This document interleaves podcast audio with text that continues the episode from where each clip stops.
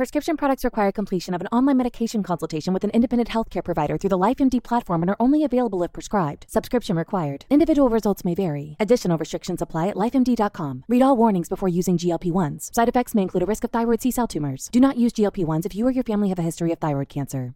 If you've struggled for years to lose weight and have given up hope, did you know you can now access GLP 1 prescription medications through LifeMD? LifeMD is now offering eligible patients online access to GLP 1s, the breakthrough prescription medication that can help you lose body fat and weight. Listen to what people are saying. You just take your shot. It doesn't feel like you're on a diet. What I wasn't expecting it to do was to shut off the food noise. This was life altering. And if I can do it, I feel like anybody can do it. And here's the best part your insurance may cover 100% of the cost of your medication. So go to trylifemd.com to have your eligibility checked right now. Get started today at trylifemd.com. That's T R Y L I F E M D.com.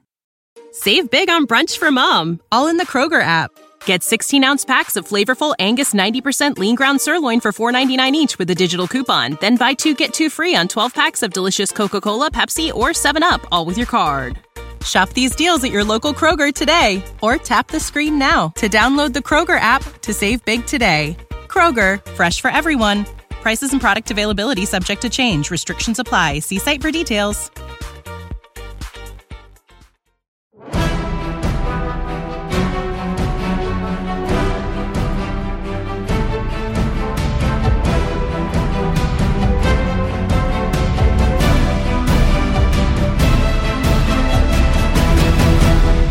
Nuova puntata di Fantascientificast, sul ponte di comando c'è di nuovo la ciurma al gran completo, per cui ci sono io che sono Claudio Serena, c'è Matteo Mantovanelli e c'è Omar Serafini che con Atavacron oggi ci racconta di una lunga serie di, di svariati e, e, diversi tentativi esatto. di portare sullo schermo qualche cosa e finalmente quando ce l'hanno fatta ce lo racconta adesso. Esatto, Prima, eh, oggi parliamo di un personaggio che, eh, se volete, fa parte dell'Olimpo della fantascienza. Nella fattispecie parliamo di Buck Rogers. Eh, permettetemi prima di introdurre un attimino il personaggio, perché il personaggio, eh, parliamo di un personaggio che è nato dalla fantasia dello scrittore americano Philip Francis Nolan addirittura nel 1928. Eh, nel 1928 eh, Fre- eh, Nolan pubblica sulla rivista di fantascienza Amazing Stories un racconto che si intitolava Armageddon 2419, dove appariva per la prima volta Anthony Buck Rogers, che era un uomo del XX secolo che veniva cap- catapultato accidentalmente negli USA, eh, negli Stati Uniti, del lontano futuro a circa mezzo millennio di distanza. Nel 29, eh, 1929 comparvero le prime avventure a fumete, eh, sceneggiate da Lowland e eh, disegnate da, da Calkins. Uh, quella di Buck Rogers, tra l'altro, è stata una delle prime strisce di fantascienza ad essere pubblicata quotidianamente sui giornali statunitensi ed è rimasta popolare per moltissimi anni, tanto che le sue avventure continuarono ininterrottamente fino al 1967. Nelle storie a fumetti, eh, Buck Rogers era un tenente dell'aviazione eh, statunitense che era rimasto in, in, una sorta di animazione sospesa all'interno di una miniera in seguito all'inalazione di un gas nocivo. Risvegliatosi dopo 500 anni, Buck eh, scopre che gli Stati Uniti sono stati assoggettati da orde di mongoli rossi e qui se volete c'era il discorso legato alla guerra fredda, all'antagonismo Stati Uniti-Unione Sovietica. Però la fusione tra i mongoli e l'Unione Sovietica è bellissima. Arrivano tutti che tra l'altro è anche tra l'altro è anche, è, anche, stata ripresa quella dei mongoli rossi da, in un episodio della serie classica di Star Trek, fra parentesi. Oh, Mi è venuto in mente adesso. Erano delle, che... erano delle magliette rosse? No, erano proprio dei... No, no, non erano... Sì, ho capito, non erano delle magliette... No, ci sono le magliette rosse, fanno anche le brutte fine anche lì, però se volete erano assimilabili a questi. Comunque, torniamo sul pezzo.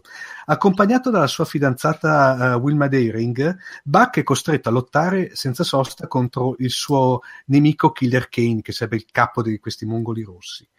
Eh, successivamente l'eroe è stato protagonista di una serie radiofonica, i famosi radiodrammi, che è stata trasmessa dal 32 al 47 e di un serial cinematografico cinematografico in 12 capitoli, Buck, si intitolava sempre Buck Rogers, del 39.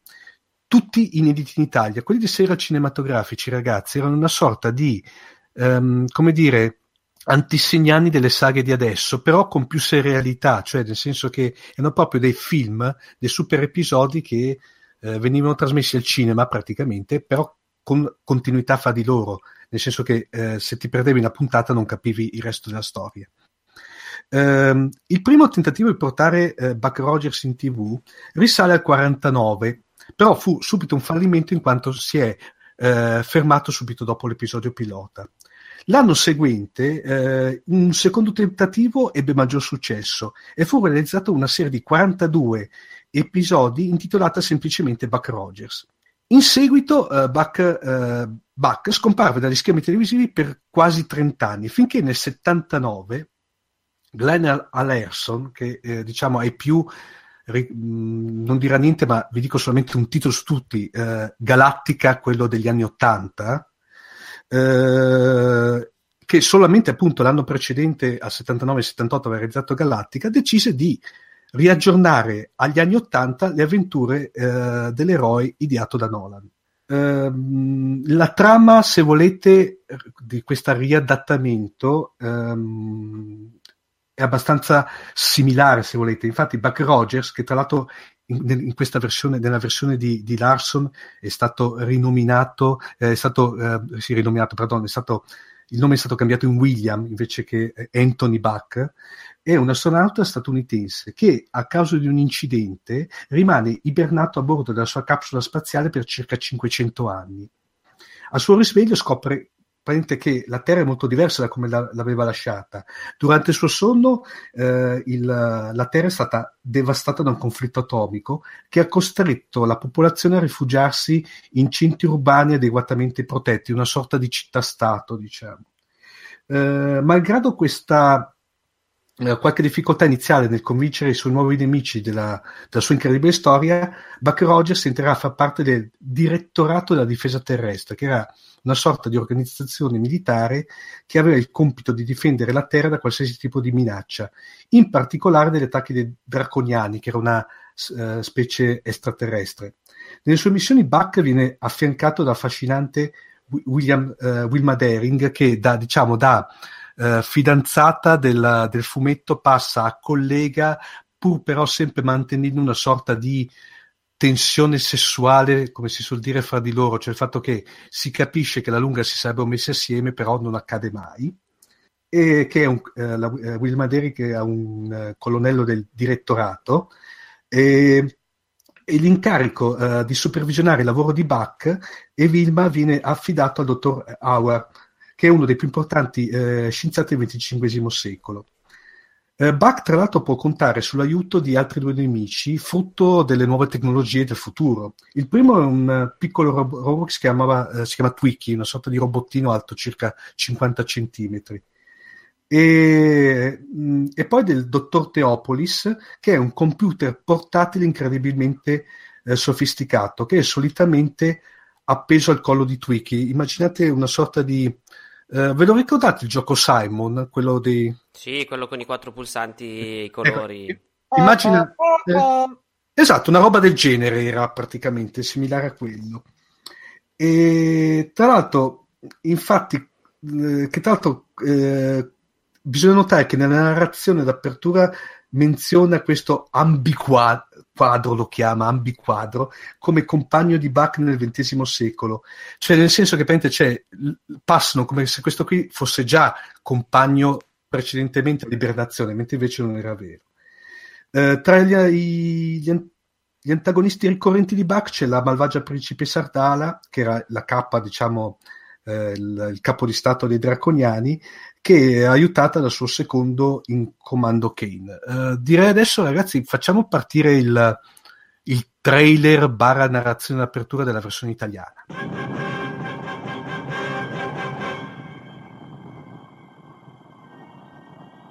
1987, anno che segna la fine dell'era di ricerche spaziali americane. Buck Rogers e il suo ambiquadro Twiki sono gli unici sopravvissuti alla terribile catastrofe che distruggerà ogni forma di vita sulla Terra.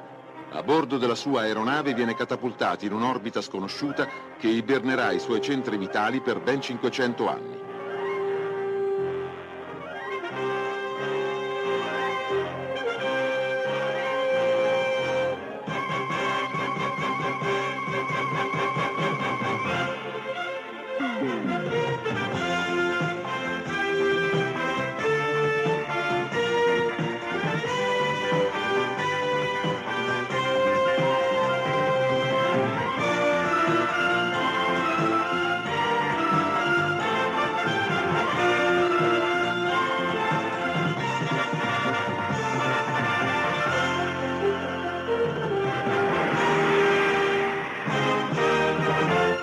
Buck, eh, diciamo, questa serie degli anni 80 va avanti per una stagione, eh, però a un certo punto, nella, come tutte le opere di Larson, nella seconda stagione la produzione optò per una sostanziale modifica della serie, cioè eh, Buck e Wilma non lavorano più sulla Terra per il direttorato, ma sono imbarcati a bordo della Searcher, che fra parentesi è una sorta di clone della Discovery di 2001 di sé nello spazio ehm, che è un'astronave incaricata di esplorare lo spazio alla ricerca di eventuali colonie umane eh, rimaste disperse dopo la famosa guerra che ha sconvolto eh, la Terra.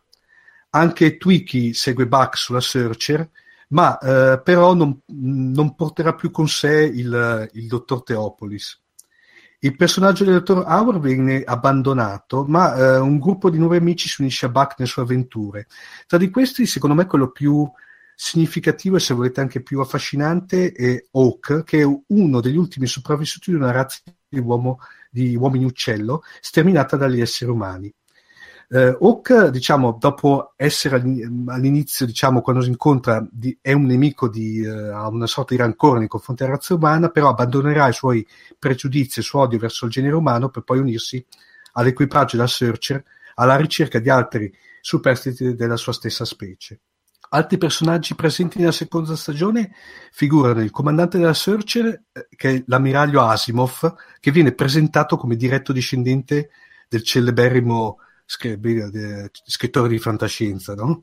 e l'eccentrico scienziato Goodfellow, e ehm, Goodfellow è l'inventore di Crichton, anche qui citazione, che è un robot talmente convinto della propria superiorità rispetto agli esseri umani eh, da rifiutare di, eh, di credere che que- un- uno di questi sia il suo creatore. Fantastico. Nonost- eh? Fantastico. Bellissimo. Nonostante i cambiamenti... Mentre i Vendicatori?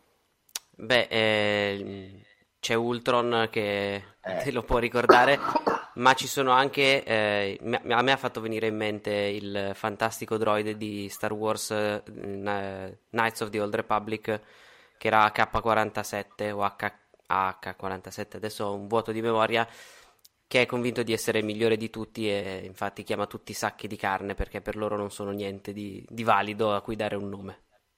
Ma era quello che faceva il droide, era un droide cacciatore di taglie o non c'entrava niente, no? Era un droide assassino, sì, cacciatore mm. di taglie che è quello che praticamente c'è a un certo punto una, una, uh, in una delle diciamo dei romanzi addirittura sembra che si uh, entri della, nel computer centrale della morte nera è possibile? O sto... no non è possibile perché è 30.000 anni prima della morte nera ah, ah, comunque ecco. Va bene. Comunque, nonostante i cambiamenti apportati, la seconda stagione non riuscì a sollevare la serie degli indici di ascolti e invece ne segnò invece la cancellazione. Come, dice, come dicevamo, uh, Buck Rogers è stato realizzato all'Universal Studio, che erano gli stessi studi cinematografici e televisivi dove era stata prodotta Battlestar Galactica. Uh, questo consentì il riutilizzo di diverso materiale da parte dello staff tecnico addetto agli aspetti speciali, che era composto dallo stesso personale che aveva lavorato alla precedente opera di Larson.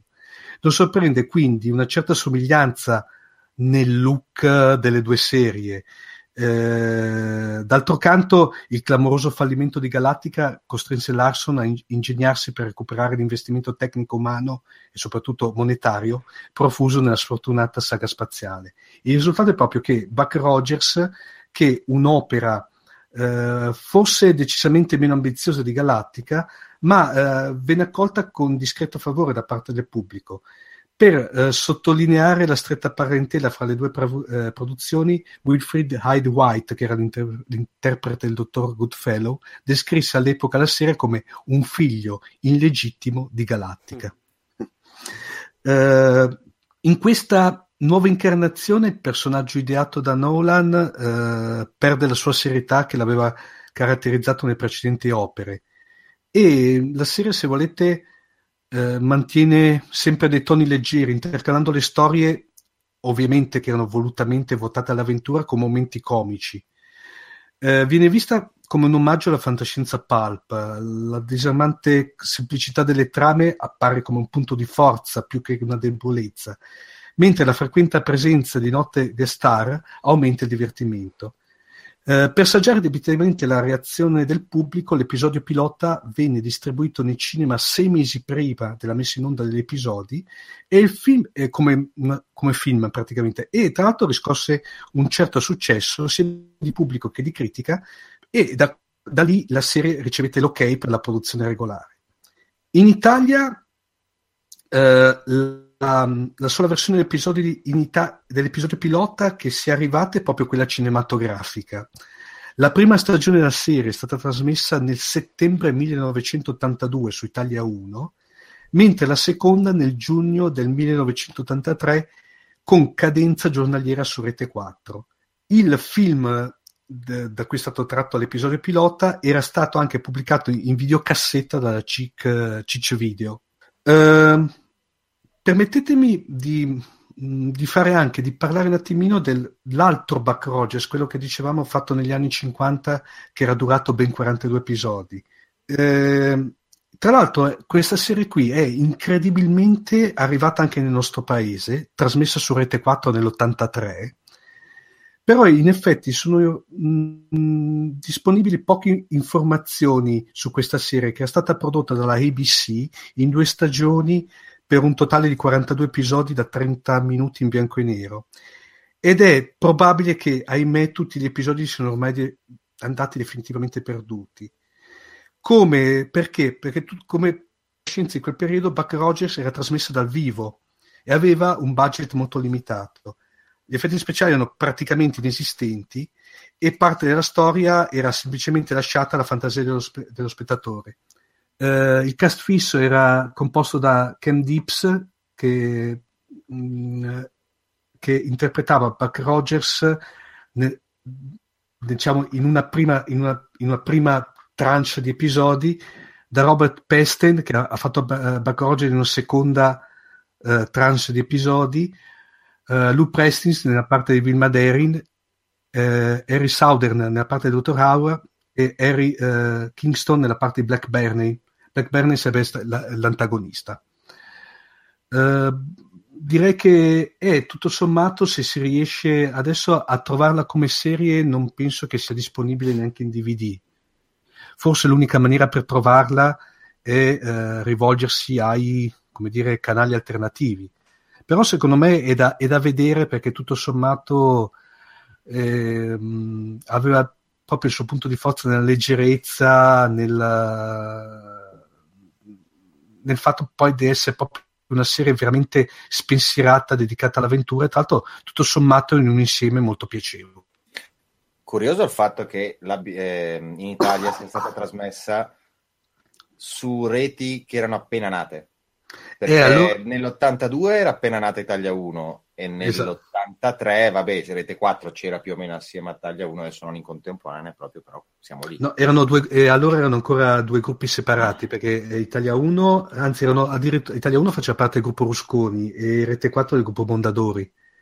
La cosa strana è che sostanzialmente, come dire, una stagione era andata su un emittente e, una sta- una, e la seconda su un altro. Beh, in realtà quella altro. è una cosa che è successa sì. parecchio all'inizio degli anni 80 fino agli anni 70 perché anche il grande Mazinga, Mazinga Z e Goldrake sono stati spezzettati sì. e rimischiati in maniera terribile dalla Rai e, più che altro, più che altro sostanzialmente quello era un periodo in cui eh, c'era una fame di, eh, di serie televisive eh, per riempire i palinsesti e sinceramente se da un certo lato eh, si erano importati alcuni piccoli capolavori, in certo altro non si andava molto per il sottile. Poi appunto te, poi Claudio hai toccato giustamente quello dei, degli anime, soprattutto quelli robotici che spesso e volentieri poi importati in Italia al limite dell'illegale, vedi Gundam ad esempio. Gundam era proprio completamente illegale. Illegale, eh, per cui era, proprio erano i tempi pionieri, se volete neanche pionieristici, erano tempi, altri tempi in cui... Anarchici, non pionieristici. Anarchici, no, sai che cosa Matteo? Secondo me c'era anche da un certo lato meno... Eh, è brutto dirlo, c'era meno cura, meno rispetto nei confronti dello spettatore, cioè gli si passava di tutto, tanto non, non, non, non occorreva star lì, non so se mi spiego. Cioè non... Sì, devo essere sincero, tutto questo miglioramento non è che io lo noti, è andato in un'altra di- direzione, mettiamola così. No, forse adesso col fatto che ci sono emittenti, se vuoi, tipo minimente Sky, lasciamo perdere, non voglio entrare nel discorso Netflix, eccetera, però c'è molta più cura nel, nel, nel passare determinate serie eh, quando queste serie vogliono essere investite. Ah sì, adesso per con...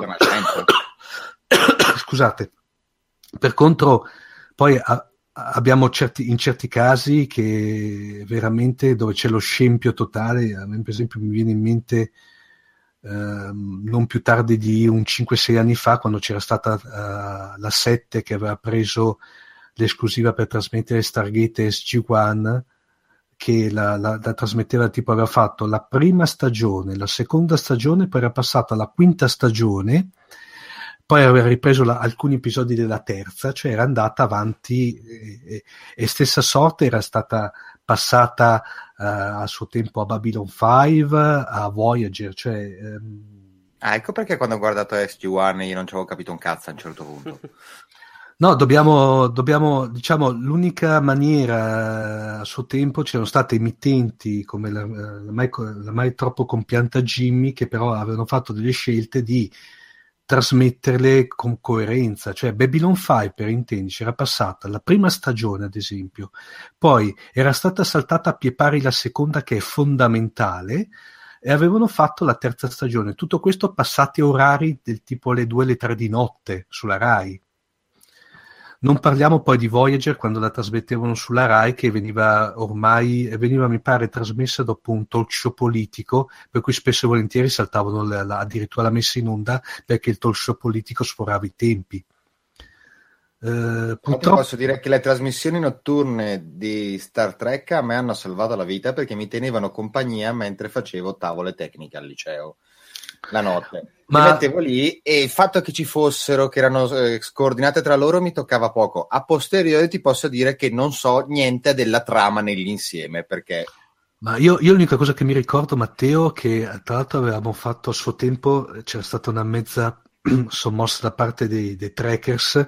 Mi ricordo che c'era stato a un certo punto la, parlo della Next Generation, no? De, per intenderci la serie di Picard per chi non è avvezzo all'universo Trek che era stata trasmessa da Italia 1 mm, almeno un paio le prime tre strag- stagioni eh, alle 18 che era quella che viene considerata l'inizio della fascia serale ok?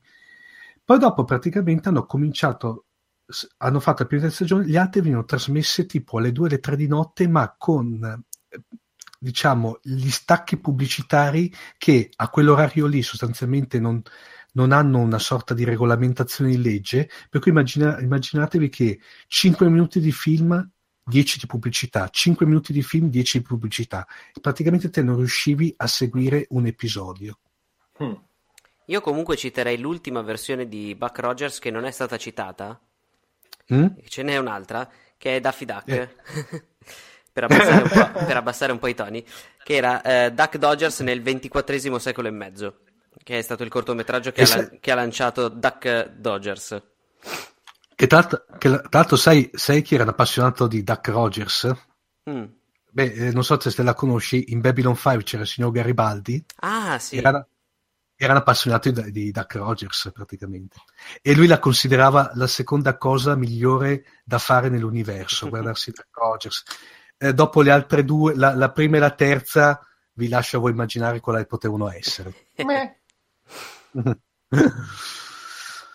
eh, vi ripeto, è da, è, da, è da, rivalutare. Io lo, mh, sono riuscito come a ritrovarla ovviamente sulle fonti alternative. Consiglio, ahimè, è brutto dirlo, di trovarlo sulle fonti alternative e guardatela perché ne vale, cioè, ne vale la pena.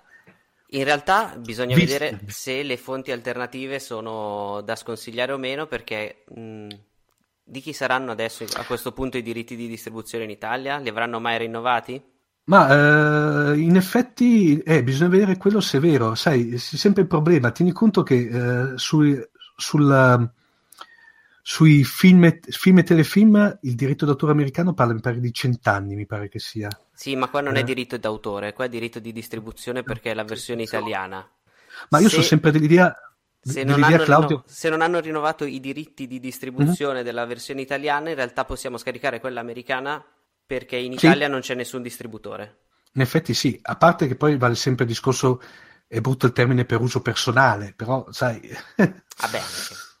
cioè, poi io sono sempre dell'idea che se uno lo fa senza scopo, senza scopo di lucro, ma solamente per preservare un'opera, tutto sommato potrebbe essere anche una buona cosa, cioè piuttosto che qualche cosa cada nell'oblio. Il che mi fa venire eh... in mente che c'è la remotissima, ma non del tutto nulla possibilità che magari qualche biblioteca o qualche mediateca o cose del genere possano magari avere le vecchie videocassette almeno dell'episodio pilota. Quello bisognerebbe vedere. Io l'ultima volta che l'avevo vista, Claudio, parliamo di un vent'anni? Mm. Sì, vent'anni fa, da blockbuster. Mm. Però magari per qualche emeroteca, qualche mediateca sì. che ce l'abbia ancora e che sì. possa quindi riversarla su DVD e mantenerla per i posteri, potrebbe sì. esserci. Potrebbe esserci. Comunque ricordiamoci che certe opere, mm, come dire, eh, copiate dagli utenti per preservarle, negli anni hanno salvato il culo alle prime stagioni di Doctor Who. Anche questo è vero. Ah. Visto eh che quando gli ha bruciato tutto quanto gli studi cinematografici con le pellicole originali, hanno chiesto ma qualcuno l'ha registrata su Betamax, VHS, Filmini 8, no? No, ma allora poi c'era anche, c'era anche il fatto con, uh, a parte quelle, quelle, non filmate, quando c'era il discorso dei... Non, non, so se vi ricordate una volta che vi ho citato il famoso Ampex, mm-hmm. che, che, poi praticamente l'Ampex sostanzialmente era la ditta che fabbricava eh, i primi, le primi videonastri magnetici per registrare il video.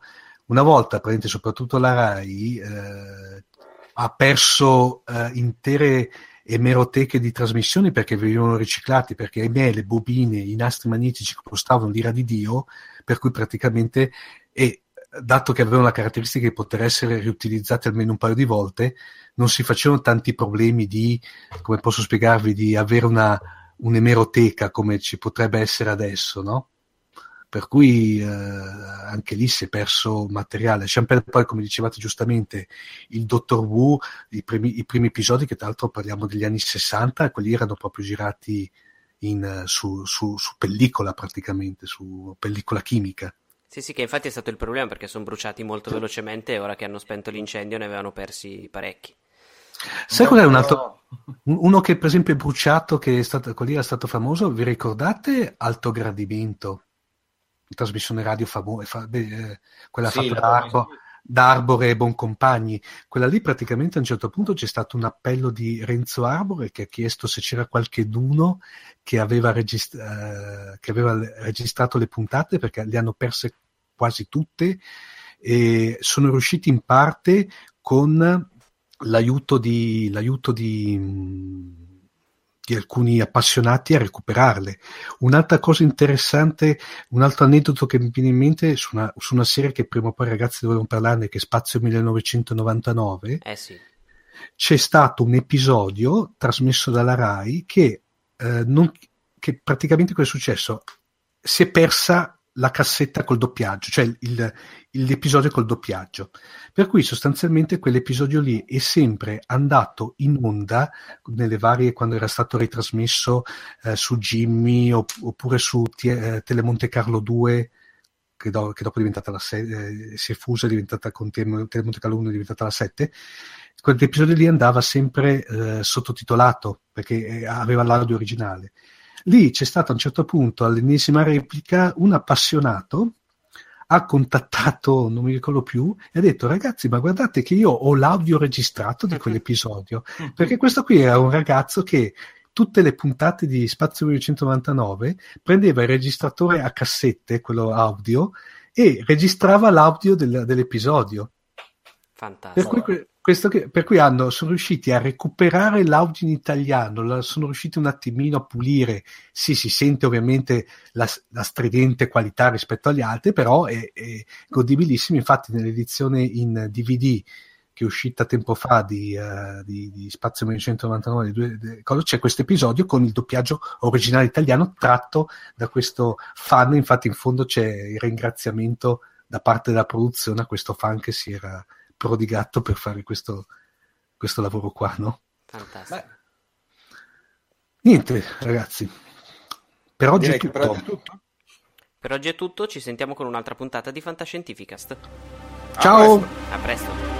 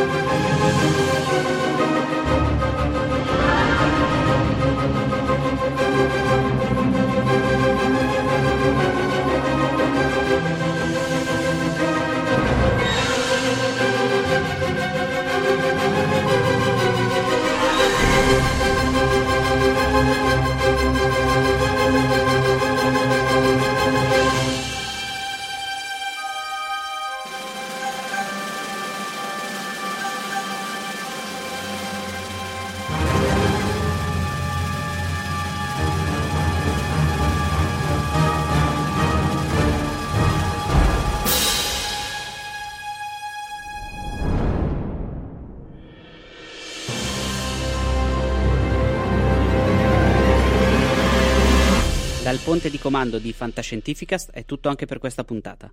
Fantascientificast è il podcast di fantascienza di Querti, il più grande network di podcast in Italia. Trovate tutti gli episodi su fantascientificast.it e su QWERTY.it, dove potete anche associarvi al nostro network o fare una donazione usando il tasto apposito che trovate all'indirizzo QWERTY.it slash associati. Potete anche decidere di fare una donazione continuativa di 3 euro ogni due mesi.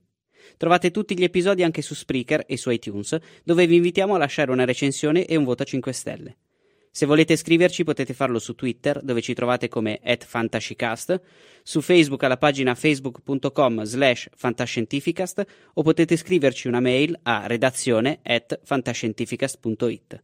Omar Serafini, Claudio Serena e Matteo Mantovanelli vi augurano lunga vita e prosperità. Sick of being upsold at gyms? My guy, you're currently a base member. For $90 more, I can upgrade you to our Shred membership. For 130 more, you'll be a Swole member. And for just $300 more, you'll reach Sweat Platinum. At Planet Fitness, you'll get energy without the upsell. Never pushy, always free fitness training and equipment for every workout. It's fitness that fits your budget. Join Planet Fitness for just $1 down and $10 a month. Cancel anytime. Deal ends Friday, May 10th. See Home Club for details.